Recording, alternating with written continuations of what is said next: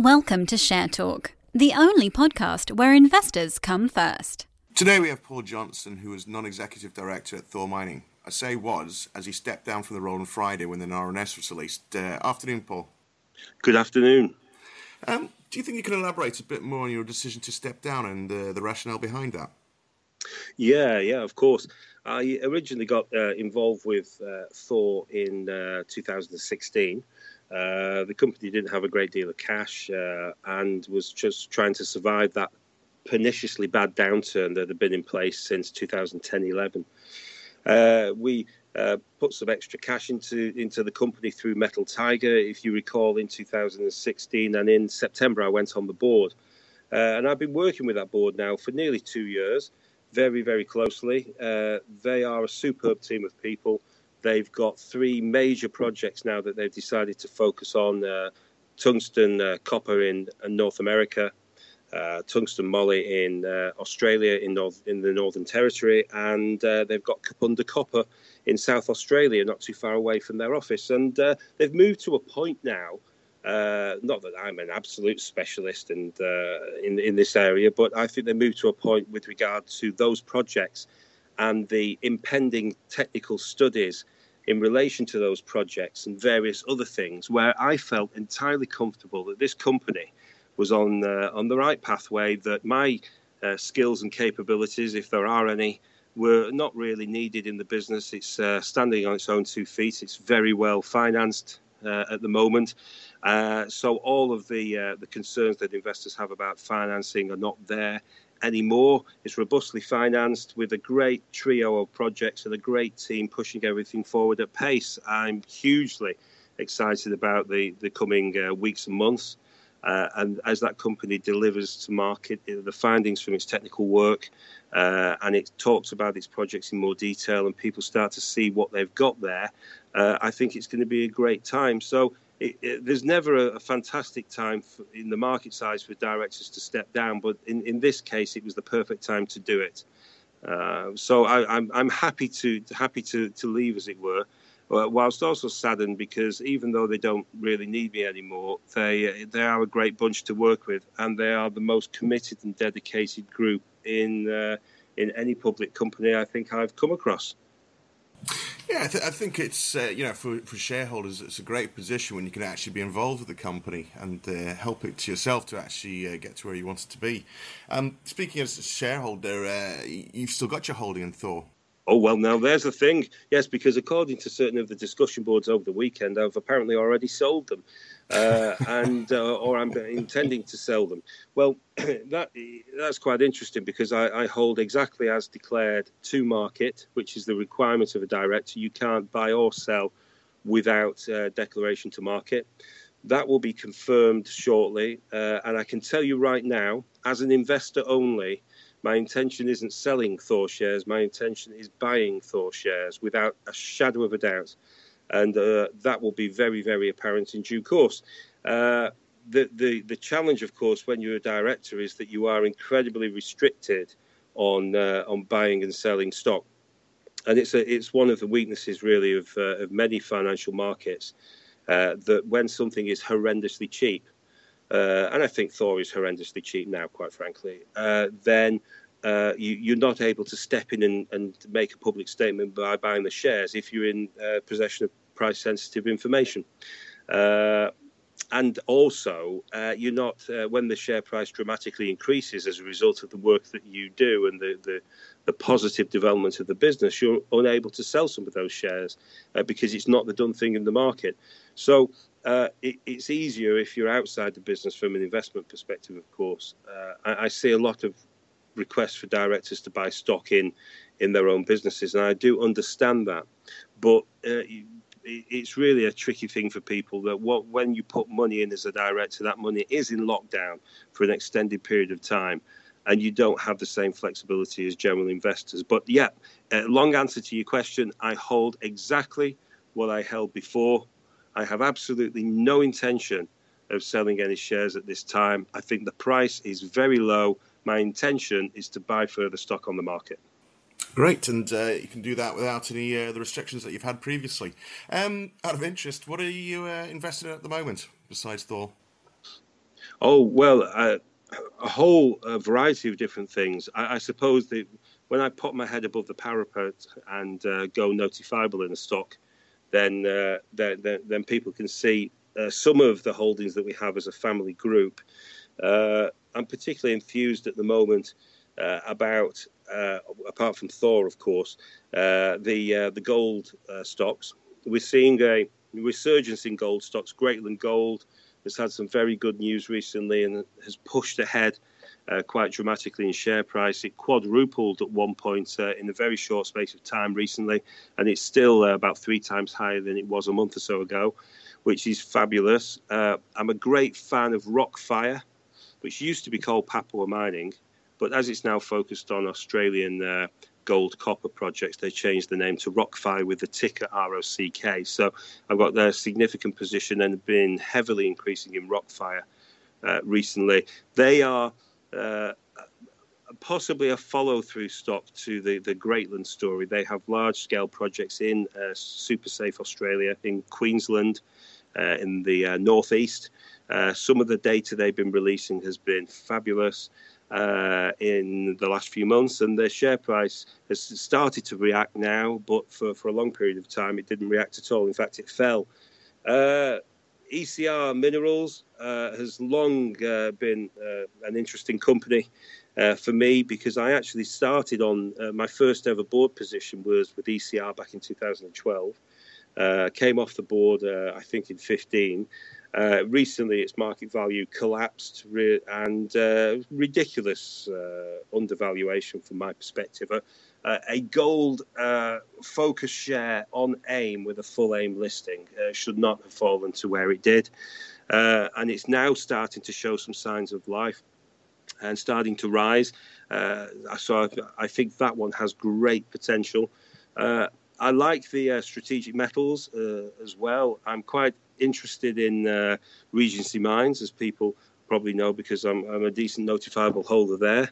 Their focus on coal uh, is is quite dramatic at this stage in the economic cycle, and with the uh, likely demands uh, from China placing pressure on the coal price, they haven't yet really articulated what their coal model will be. But I've, knowing Andrew Bell, he'll have something interesting to uh, to release in due course. Uh, Metal Tiger is always a favourite that was my uh, probably my main AIM role over the last few years, and that's galloping ahead with uh, Botswana and copper. Copper itself, the electric metal, as it were, uh, is going to be in great demand over the next few decades, and they're perfectly positioned to uh, take that forward. Share price has increased from a, a couple of pence to uh, give or take three pence. Mr. McNeil is doing a, a grand job and uh, despite the fact he's a lot younger than me, which is very distressing. Uh, and uh, oh, skipping back to gold, you know, Irish gold stocks uh, I think are hugely interesting. Uh, Conroy Gold and Natural Resources, CGNR, Connemara Mining, both perfectly positioned. In one case with CGNR, a substantial JORC compliant resource. In the case of Connemara, no uh, resource in gold, but certainly a resource in zinc and uh, both of those metals, gold and zinc, I think have a great forward dynamic. So I'm, I'm trying to spread myself really around uh, and about across different companies. Uh, in the natural resource space, I am heavily, heavily invested in natural resources, which means that part of my life I spend as a pauper with absolutely no money, and part of it I spend with the enormous gains. The funny thing is, I've uh, we we've done reasonably well in the last few years uh, from a family investment point of view. I suppose our portfolio is up, give or take, twenty times in the, in the last uh, last three or so years. We've uh, and that's because of the focus on uh, on natural resource, uh, small cap junior investing opportunities, where when you get it right, the prices leap. Uh, but I, I tend to find that when when I buy shares at lows, then I'm, I'm lambasted with uh, comments about how stupid I am. And then when the share price goes up 10 times, then I'm a greedy, manipulative uh, piece of work who's uh, probably just got lucky and taking everyone uh, for a ride. But m- my biggest problem is that I tend to sell things slightly too early. There's no problem with that. Well, it's good for me because it's good karma that uh, you always leave something for the next man, as it were. I think the saying is, and that's that's that's not a that's not a bad place to be. But uh, no, I think we're sat now with tremendous opportunity in the market. The the there is another twist to all of this, and this is something that people generally don't like to talk about, don't understand, don't believe could be possible. But our markets are not as straight as people would like to have them or, or, believe that they are. There are lots of forces that have been in place over the last uh, five or six years, heavily pushing prices of uh, junior stocks down. There's a, there is still, in my view, a significant amount of price manipulation uh, including from parts of the uh, uh, London financial community that really ought to behave better given that they are purportedly regulated. Uh, we still have inadequate visibility on financing transactions. Uh, so that it's uh, that there doesn't appear to be a proper check validation of who is providing finance to these small companies and how they're doing it. Uh, I think naked shorting is something that needs to be looked at very, very closely. Uh, I think recovery of short positions in placings is still something that rears its head on a regular basis. And uh, I think we need more honesty in the London financial community. Uh, in any of the uh, financing transactions that are undertaken, it's the easiest thing in the world for a regulator to look at the book of money that's been raised and to demand supporting information about who's been involved, how they've got to that position. So, have they put fresh money in, or have they simply covered a short position in the financing? Uh, and uh, and really make sure that our community is honest, because uh, from my experience over the years, it, it's certainly uh, more dishonest, I think, than honest, and that's a great shame. And uh, and if I'm completely wrong which I don't think I am for one second, then proper validation of uh, public company financings would give everyone the reassurance that nothing unusual is going on. But we see this time and again where companies are offered money uh, in rather dubious circumstances at heavy discounted prices. And a lot of the directors on AIM don't have the experience or capability to understand how to work with the market to get the best terms for investors. They simply fly in, fly out, uh, and they, they, they, they take what they're given. And I would like our regulators to be more precise in watching what's happening and making sure things are done properly. The, the downside of doing things properly is, of course, half the companies that uh, uh, on, on, the smaller companies will probably fail because they won't be able to get finance uh, very easily. Uh, so, and that's life, I'm afraid. Uh, but what we want in London is a strong financial community with good companies being properly funded by reasonable investors in an open, honest, and transparent way. Uh, and as London has been the centre of many uh, elements of the financial services industry for a long time, you would expect that that would be in place now and I hope it will be soon. So, uh, atop of any underlying fundamentals for companies, I think there is an interesting market dynamic on occasions, uh, and I do wonder sometimes. You see some of the uh, some of the way the share prices can leap dramatically on relatively innocuous events, and you think, I wonder why that's happened. Uh, and it does raise a few eyebrows and a few questions. But no, I, I, right now uh, I think it's a phenomenal time for, for the junior resource space. It doesn't mean it won't get rocky uh, at various points going forward, but we're in a tremendous time now. Unfortunately, I have no AIM roles, so uh, uh, I am I'm an investor. Uh, purely, really, once again, I have a role on the board of Metal NRG on NEX Exchange, but I, I, feel uh, those who have been brave enough to hold on through the difficult times of uh, the last five or six years, and those who are brave enough now to take positions at market lows in some of these shares should be very richly rewarded in the next few years. And also the work that you do at Share Talk uh, to get out and about and talk to the companies and uh, and try and communicate the company's message is absolutely vital. Well, we, we do try our best. Uh, I mean, obviously, what are we about two and a half, three years in, and uh, yeah, it's it's a good model we have where we try and speak to the companies, and it was started by um, people who just invested in um, AIM ourselves, and, uh, and, and wanted to know what the news was and uh, be able to speak to the directors instead of waiting through waiting for an AGM or anything like that. Um, interesting about what you were saying about uh, you know the, the, there's some change maybe with the regulations and stuff like that. I know that there was a, a, a well-known broker recently within the last six months. I think uh, it was the FBI who got involved. Um, it wasn't our own regulators really uh, with some of the troubles. Yeah, maybe this was a, in that. relation to a uh, was it security alleged securities fraud and uh, uh, money laundering. I mean, it's just, well, we've we've been affected by is the Beaufort scenario. Uh, lots of investors have been affected by that the uh, it's put a lot of money in lockdown.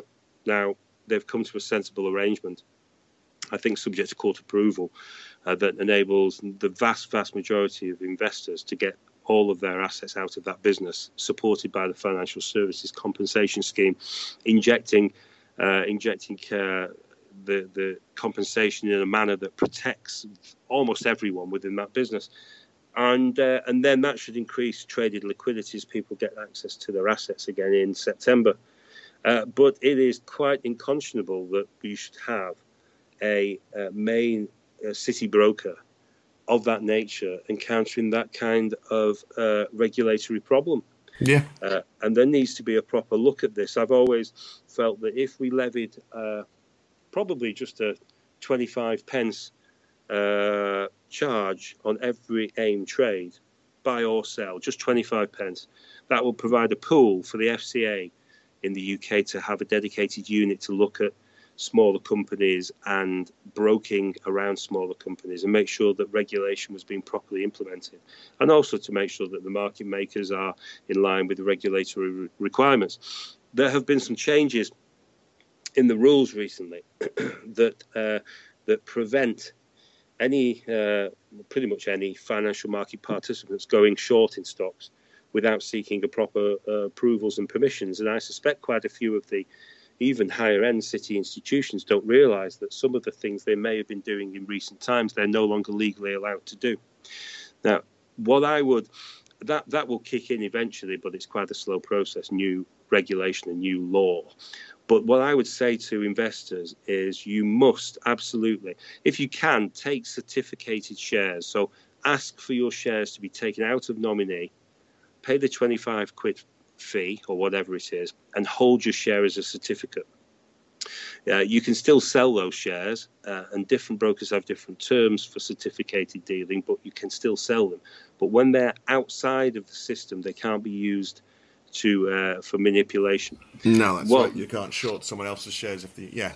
Yeah. Uh, another thing which is a real issue, which people just don't know, because and it's quite frightening. This, but uh, you buy a share T20, then on the T20 day you have to make the payments, and the shares uh, are, should be delivered to your account.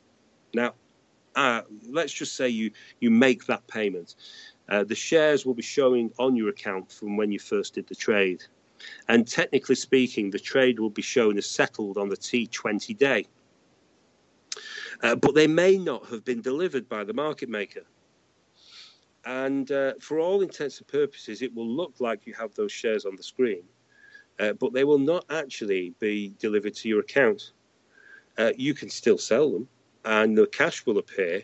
But the fundamental issue here is that you have to force settlement and delivery of your stock. So if you buy reasonably chunky for you positions in uh, stocks, whether it's standard settlement T2 or it's longer settlement T20, you get on the phone to your broker and say, I want written confirmation from you that my stock uh, for from that order has settled and the stock has been delivered by the market. Because uh, uh many, many, many times the stock is not delivered and this is how they uh, can play the game uh, in the city sometimes. Uh, there were a few providers in times past that used to, used to notify if stock had not been delivered. I think HSBC for their per, private clients used to notify, send you a letter and say, We've not been able to source your stock. Uh, but people should be enforcing these rights. And if you do that, if you force the market to deliver your shares by demanding delivery and putting pressure on them, they have to go and get them. And if they have to go and get them, that has a positive impact on the price. Mm. Whereas if they can just leave you in the dark thinking you've got the stock, but you haven't really got it yet, uh, then they can play around in the background. People should certificate first and foremost, and then secondly, should get on the phone to the broker and demand confirmation that not only has the stock settled, but also it's been delivered by the market maker to your account protect yourself. Yeah, it's good. It's good advice, uh, and hopefully more people will start uh, taking that up. Uh, as you say, otherwise you get the market makers who want to balance their books and uh, and other companies. So uh, yeah, it, it's uh, probably very good practice uh, if you're doing a, a, large investment in any share. Um, I just want to leave uh, with one last question, then, Paul. It's um, you, you're saying you, you, know you're no longer in a director role or anything like that. Uh, what, what's the next step for you? Are you going to just sit there with a buy and sell button and different shares, or are you just going to be sit back and be like an investor? we well we we we uh, we have a, a, business that has a, a, very wide array of different investments, public and private. Uh, the what we actually do is significantly uh, more extensive than than just you know taking the positions on AIM. Uh, we uh, so there's a lot of private stuff to do at the moment, and and that deserves a bit more focus than perhaps I've given it uh, in recent times. I, I, made a commitment to my wife that I would I would come off uh, the uh, you know the boards eventually, and then I wouldn't take up more board positions because they are all time consuming, and uh, and they, they take your mind really away from family life. I certainly haven't seen much of the kids in 2018, and it's some something that I feel quite. Uh, bad about. But my problem, though, is that I keep seeing new opportunities come up, and I think you know something could be done with that. And uh, and she, uh, and the problem is that we had a camp night at school. Sounds terrible, doesn't it? Where all we, we camp tents on the school field uh, overnight, uh, and and I was chatting with my wife about this was on Friday, uh, you know, after the resignation notice came out, and I was chatting with my wife about this, and she said, you know, if you really want to, you can go on other boards. I understand, and that was the worst thing she could have said. So I'm in a quandary, but I suspect. more of my more of my focus will be on the private stuff. The public stuff is great, but it's hard work, uh, and uh, not so much internally with the companies, just the outside stuff. The what what's allowed, the, the criticism that directors get. It's like having a job appraisal every thirty seconds. Hmm. I mean, most people, if if you had your boss looking over your shoulder, and everything you did, every email you sent, you had criticism on all the time it would do your head in. And that's, and in fairness, that's what it does, which is why directors sometimes become distracted and, and don't really seem to focus on their investors because it's such a, a bludgeoning process. So I don't know, maybe some other opportunities will come up, but right now, uh, I just want to focus on the private stuff and also focus on this tremendous opportunity uh, as an investor in the natural resource space where there are some phenomenal opportunities out there and some market valuations like Thor that I believe are utterly ridiculous and uh, and will correct in due course. And I think in, potentially in very short order.